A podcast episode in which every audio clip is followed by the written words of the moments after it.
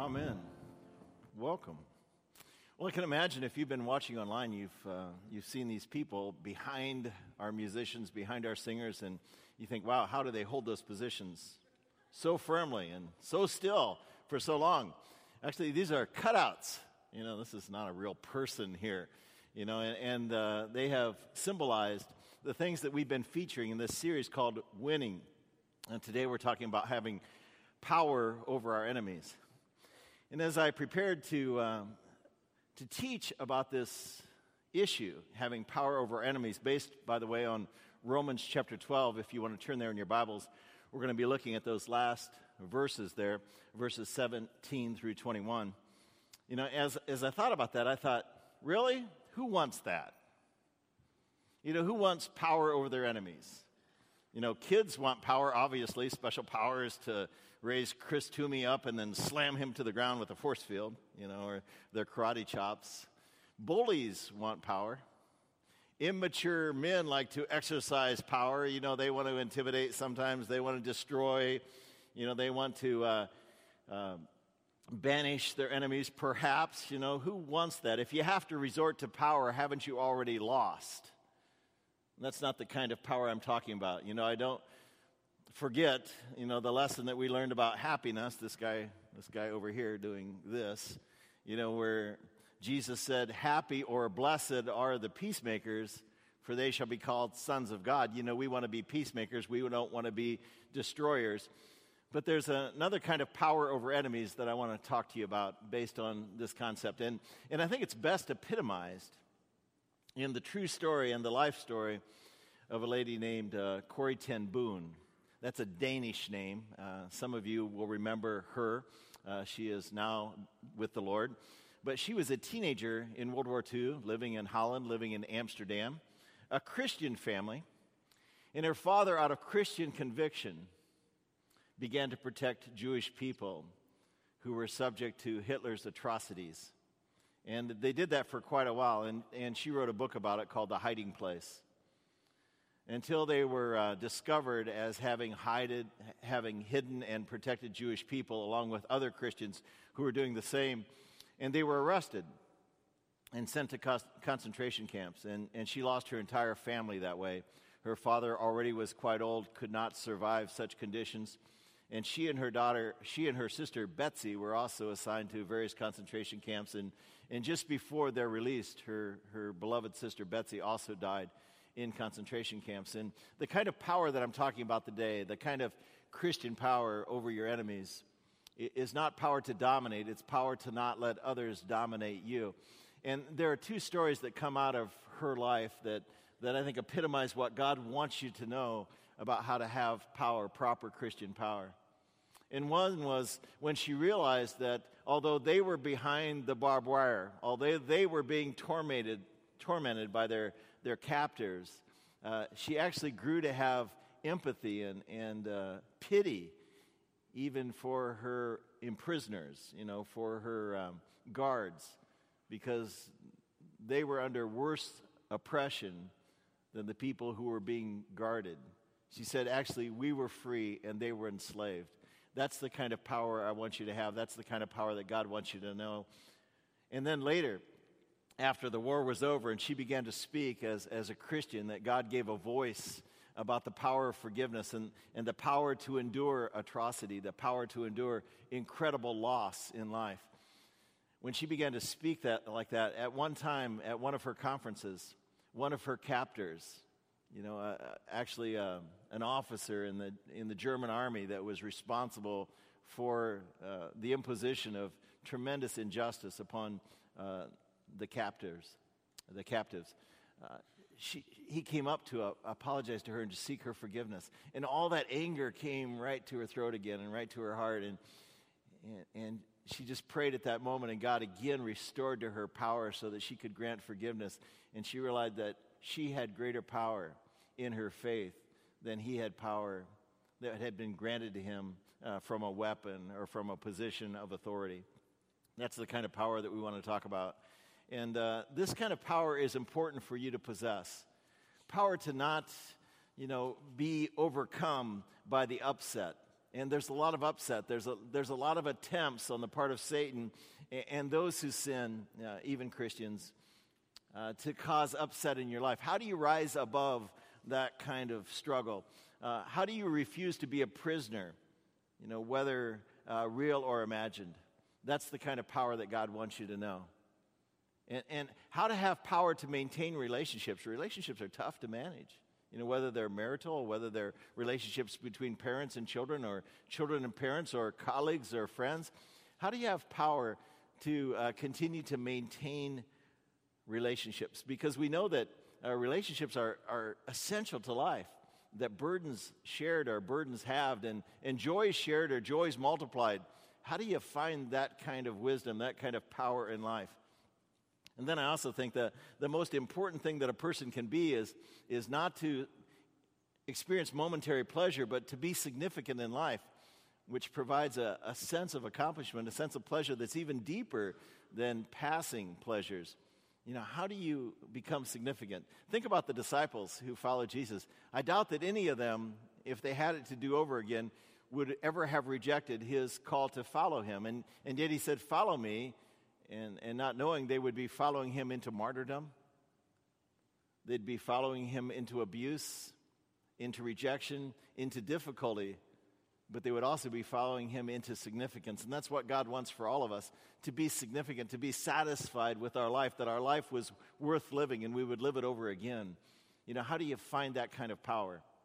And finally, power to live a life that, that pleases God and makes a difference not only in this life, but also in eternal life.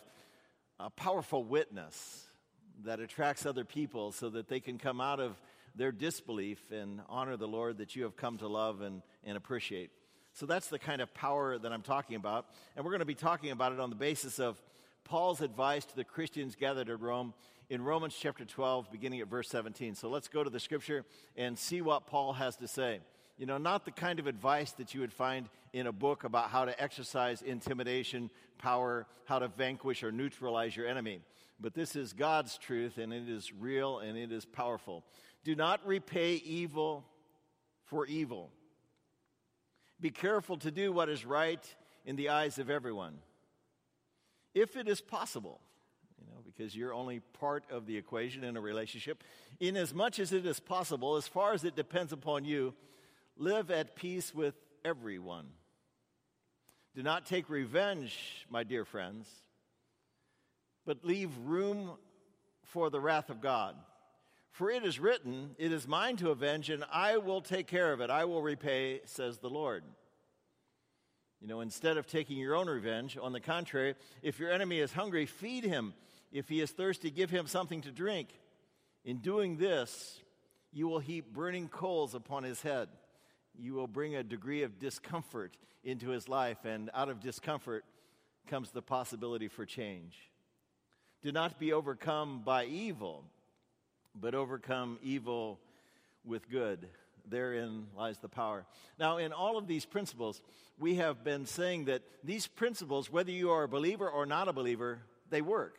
There's power in just the principles that are taught here. Now, there's an added advantage of faith. There's a God factor that you want to employ in your life as a Christian or a believing person.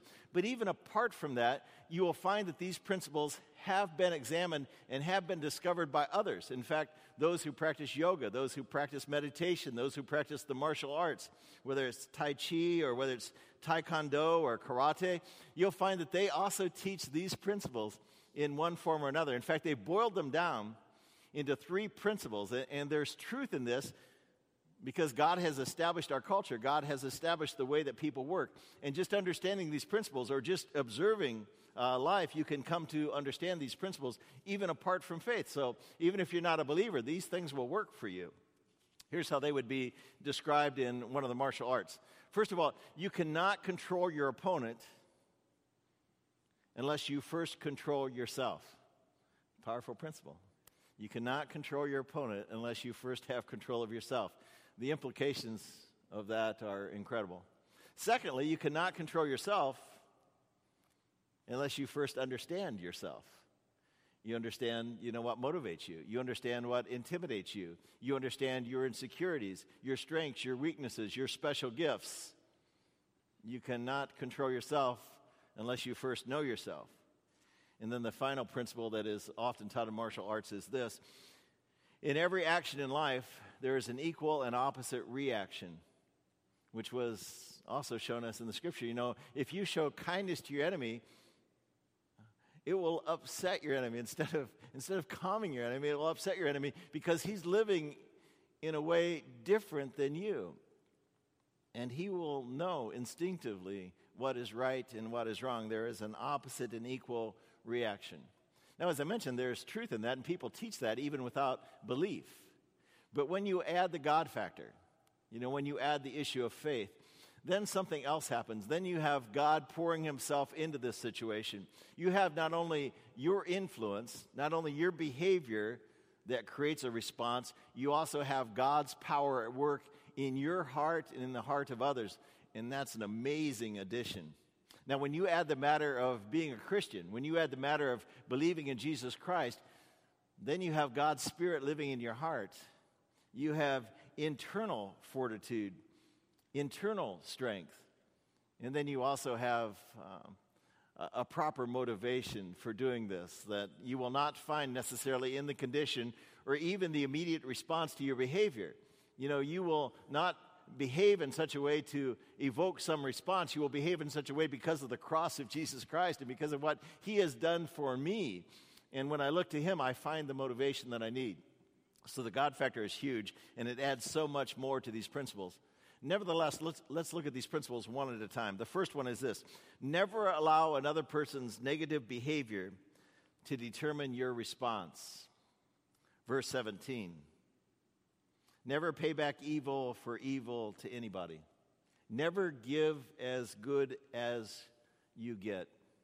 You see, this power is not based on what is just, it's not based on what is fair, it's not based on what is right you know, as the world would, ju- would judge what is just, what is fair, what is right. It's based on a better way to fight evil. You know, uh, my grandpa used to say, uh, Steve, uh, and he, he didn't say it only to me, he said it to all his grandkids. It was just one of those things he liked to say. He would say, Never fight with a skunk. You are not equipped in the way that he's equipped to fight at his level you know? So avoid by all possible means you know his behavior. In other words don't get down and fight dirty just because uh, you're suffering from somebody else's abuse. Don't go there. You're not equipped to fight at that level. And as i think about this whole section i can't help but think about david. In fact in my notes i have references to david. Because david in the old testament suffered this. You know he was uh, uh, the subject of the evil of King Saul, although David had done nothing to deserve King Saul abuse.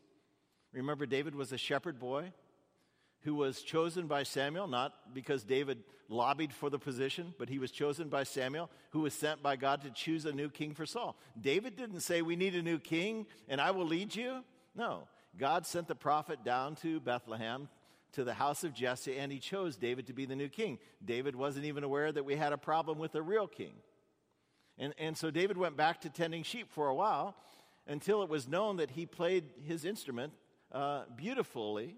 And, and, Saul was troubled by uh, his inner demons and uh, looked for a musician of great quality. And David, who wrote the Psalms and was a great singer and an instrumentalist, was brought into his court to soothe Saul with his music. So David came to the presence of Saul to soothe him.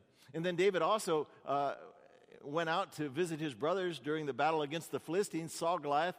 And you know the story of David and Goliath, and he defeated Goliath. And, and the people began to praise David and, and his courage, and, the, and they rallied to him so that he became a general in Saul's army. Again, not to supplant Saul, not to ever take the place of Saul. He was doing nothing but supporting his king and admiring Saul as his leader and fighting Saul's battles for him.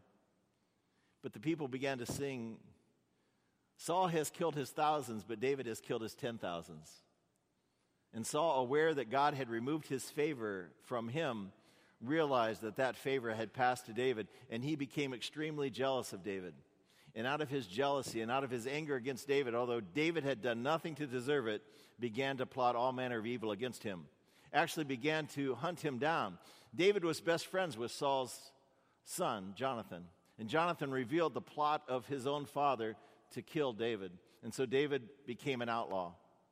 And Saul actually sent his army in search of David. And on three different occasions, David had the opportunity to take Saul's life. Once, when David was hiding from Saul in a cave because of the heat of the day, Saul uh, sought relief from the heat and he went into the cave to rest. And uh, it was the very cave in which David was hiding.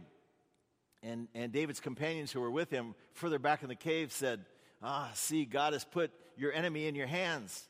Rise and kill him, and the people will follow you, and you will be a great king. David refused to do it. He said, I will not raise my hand against the one that God has chosen to be king. David, although he was uh, being hunted with the desire to kill him, would not return that kind of evil against Saul. On another occasion, uh, when Saul was camped near where David was hiding again to seek out David and to kill him, God caused a, a deep sleep to fall upon Saul's army. And David walked right into the midst of the army, and he took a spear from one of Saul's bodyguards and he stuck it next to Saul's head as he slept. And then he walked a great distance and he shouted to Saul and said, Saul, you have come to kill me, but I will not kill you.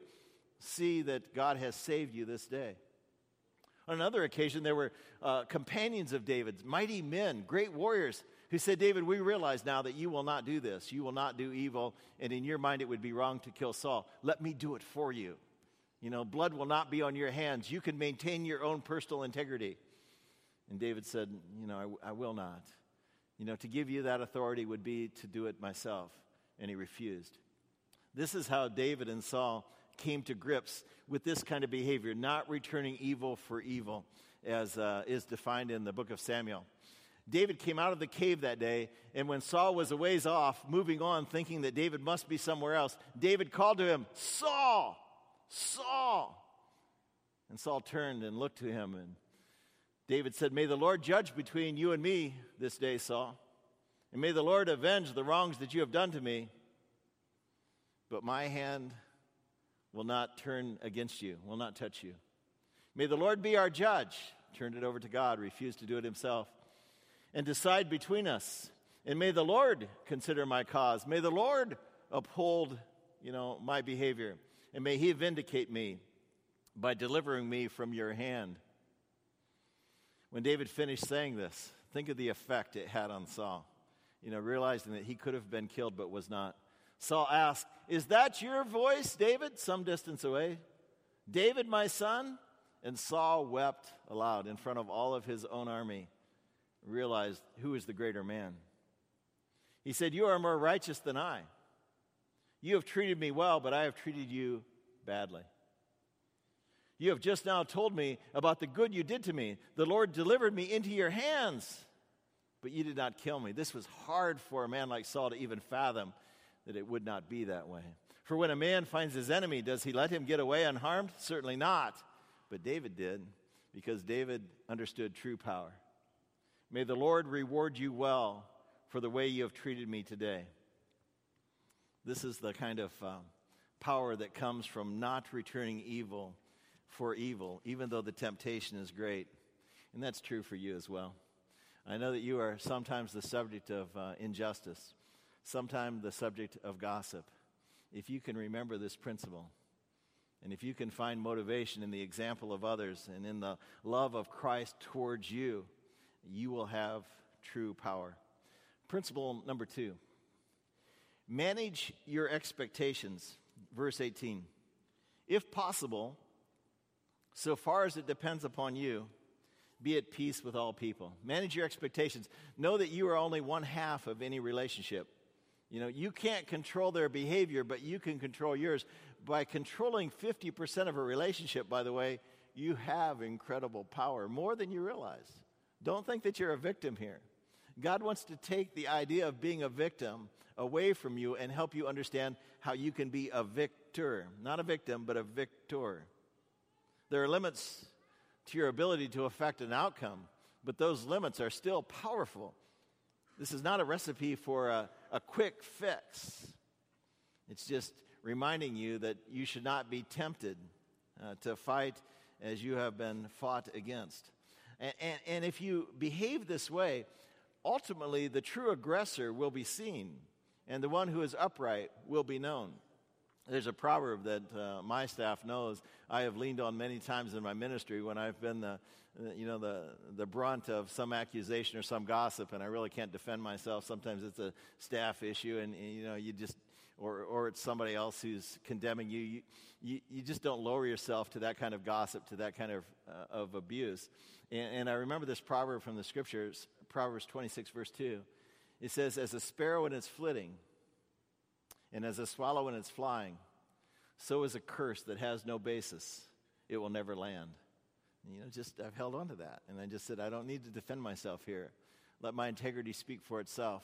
Eventually, people will see it for what it is. And this is how God deals towards us, by the way, how God deals towards the world. You know, if, if He gave uh, the abuse that He receives, we would all be toast. But this isn't the way of God. You know, He controls Himself even though He can't control us. And in that, there's great power. Here's how Jesus described it in His Sermon on the Mount He said, You have heard it was said, love your neighbors, hate your enemies. That's the way the whole world works, you know? Love those who love you and oppose those who oppose you. That's the way of the world. That's not the way of God. That's not the way of true power. He says, I tell you, love your enemies and pray for those who persecute you. Love those who are abusing you and pray for those who are persecuting you that you may be children of your Father. In other words, that you may behave the way your Father behaves towards you. Although you are enemies of His by virtue of sin, opposed in your life and in your human nature to the things that He would have you do, He doesn't treat you that way. No, He causes His sun. You know, the, the wonderful things of creation, He doesn't withhold them even from those who are not his. He causes his sun to rise on the evil and the good, and he sends rain on the righteous people's fields, and he sends rain on those who are not righteous as well. If you love those who love you, what reward will you get? Don't even tax collectors do that. And if you greet only your own people, what are you doing more than others? Don't even non believers, I hate the word pagans, but that's what it means. Uh, not even non believers do such things. Not even people who are in the dark behave that way. Be perfect as your heavenly Father is perfect. You know, aspire to be like God is towards you. There is power in being godly. So, first of all, don't repay evil for evil. Realize that you can't control their behavior, but by controlling yours, you have a tremendous influence upon them. Principle number three and this, this is so huge, you know, just so important. Turning a situation over to God is not the same as doing nothing. Turning a situation over to God is not the same as doing nothing. See, this is the, this is the Christian factor. You know, this, this is, is what we who believe in Jesus and, and who have access to God's throne of grace because of his intercession, this is to our advantage. We can turn this over to the Lord, and it's not the same as doing nothing. It's a question of trust. Do you trust in God's power to vindicate? David said, I'm going to let God figure this out. I'm going to turn this over to God. And I know that eventually He will work through time and through people to accomplish that which is just. And you know what? God did that for David. And David eventually received the promise that God made to him. He was, he was king over all the people, and all the people could love him. Uh, not only because God had made him king, not only because he went through the process of being crowned and anointed, but because they realized what kind of a man he was, that their love flowed to him. Uh, so, through this means, he also acquired their trust. God's promises are powerful, and God's word is powerful.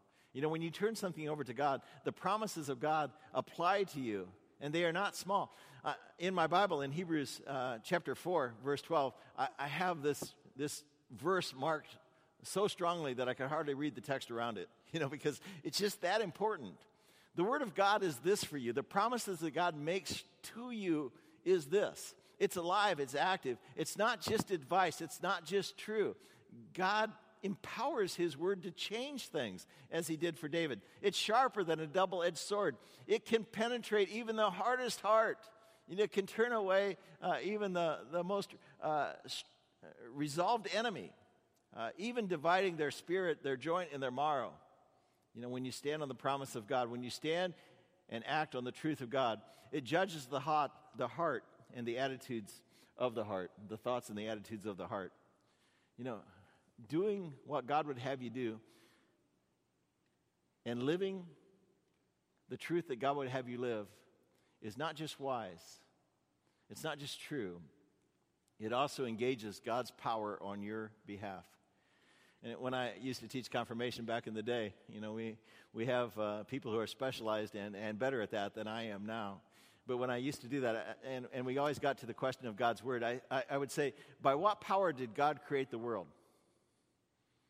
God spoke in it, and it was so, by the power of his word. By what power does simple water become more than water? By what power does water that we normally drink, when we put it in a basin and we pull it on a child's head, and when we speak God's promise. Be baptized in the name of the Father and of the Son and of the Holy Spirit. Have your sins washed away and receive the gift of the Holy Spirit. By what power does simple water become baptism? By the power of God's Word. By what power today, as we receive the Lord's Supper, by what power does simple bread and simple wine that we could eat at our table any day, by what power does that become something special for the forgiveness of your sins? And wherever there's forgiveness of sins, there is also life and salvation. By what power does that happen? by the power of God who said, Take and eat. This is my body, given and shed for the remission, for the remission of your sins. By that power. By what power does a non believer like me come to faith? By reason, by argument? No. By the power of God who accompanies his word. There is power in God's word. And if your enemy is not a person, if your enemy is an, an addictive behavior, if your enemy is uh, your inability to control your emotions, if your enemy is, uh, is alcohol or, or food or some substance abuse and not a person, God's word has power for that as well. You know, study those scriptures, write them down, consume them, spend time with them, pray to the Lord who has this power to relieve you of an enemy, an opponent that is too great for you to fight apart from God's power and just see how God can change that situation. Principle number four uh, from verse 20. Uh, instead of taking your own revenge, leave room for the vengeance of God. And then verse 20. Instead, if your enemy is hungry, feed him. If he is thirsty, give him something to drink. For in so doing, you will effect a change. See, he's not just saying act on truth. Uh, he's not saying just believe the truth. He's saying act on truth.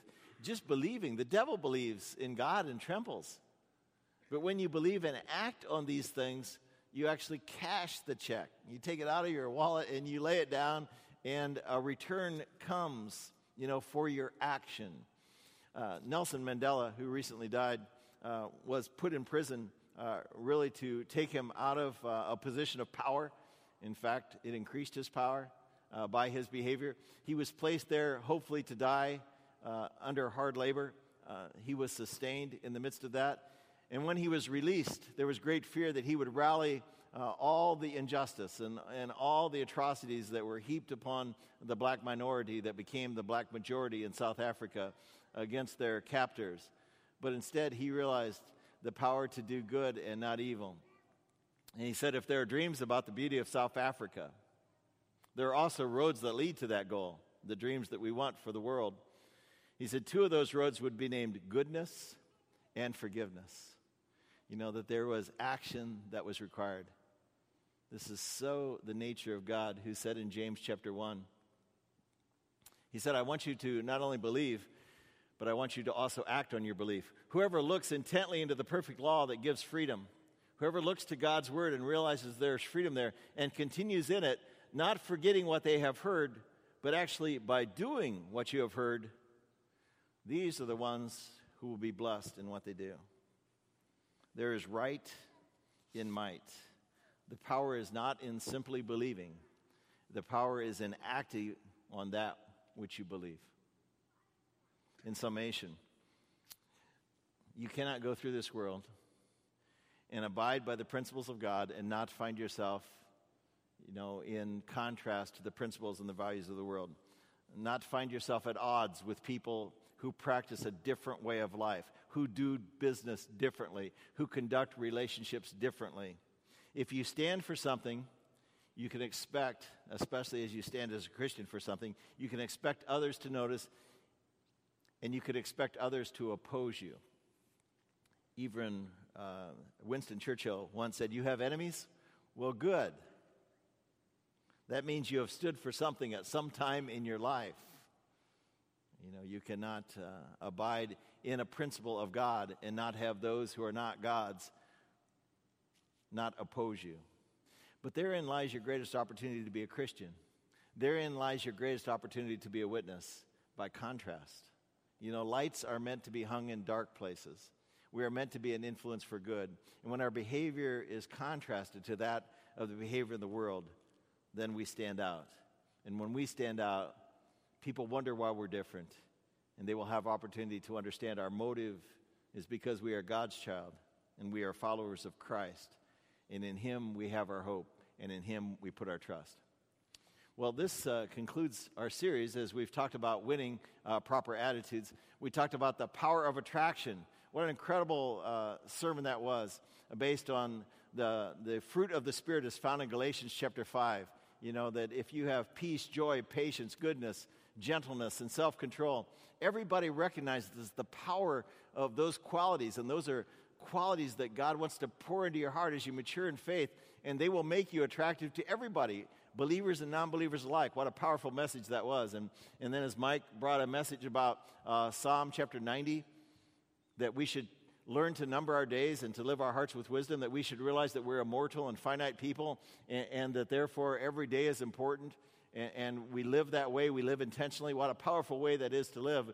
And uh, God will give you days in your life and life in your days. What an important and powerful message.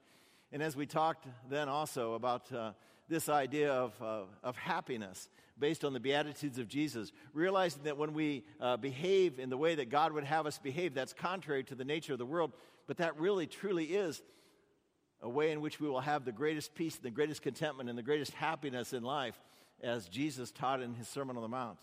Or when we talked last week about uh, God's desire for us to, to be wealthy, uh, truly uh, to give us the means by which we can live without concern for this world's goods.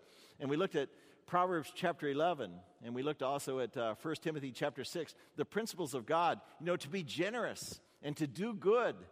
You know, it, it seems contrary to that which the world would teach you, you know, how to hoard and how to save and how to acquire. And God says, Be good and be generous and see if I will not pour out for you treasure so great that you will have need for no more. You know, this is God's principle. When He finds a useful tool, just like you do in your kitchen or in your garage, that's a tool that you want beside you all the time. That's the way God works for us.